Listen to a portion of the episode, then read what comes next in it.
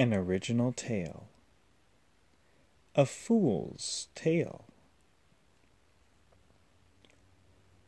There was once a day that a child was born.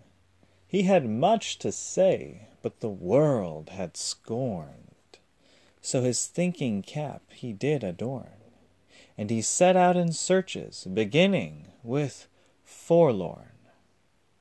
He perceived that if he could master the cold seas, then alchemy would arrive when he turned up the degrees.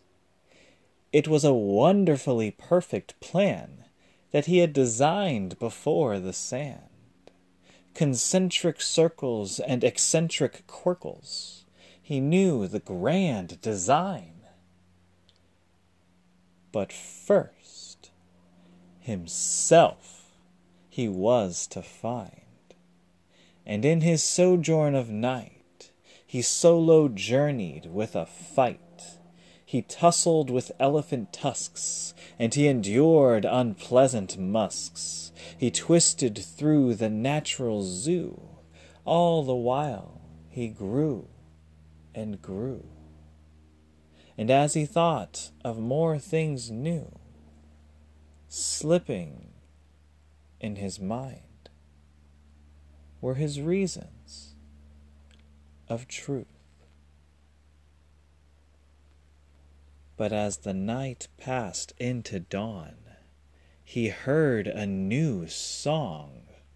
As his temperance was tested, he found that he was always bested. The snow covered mountains of his beginning, melting into a river with sinning. Yet another beginning as this alchemist child had perceived an avalanche in his visions of cold past.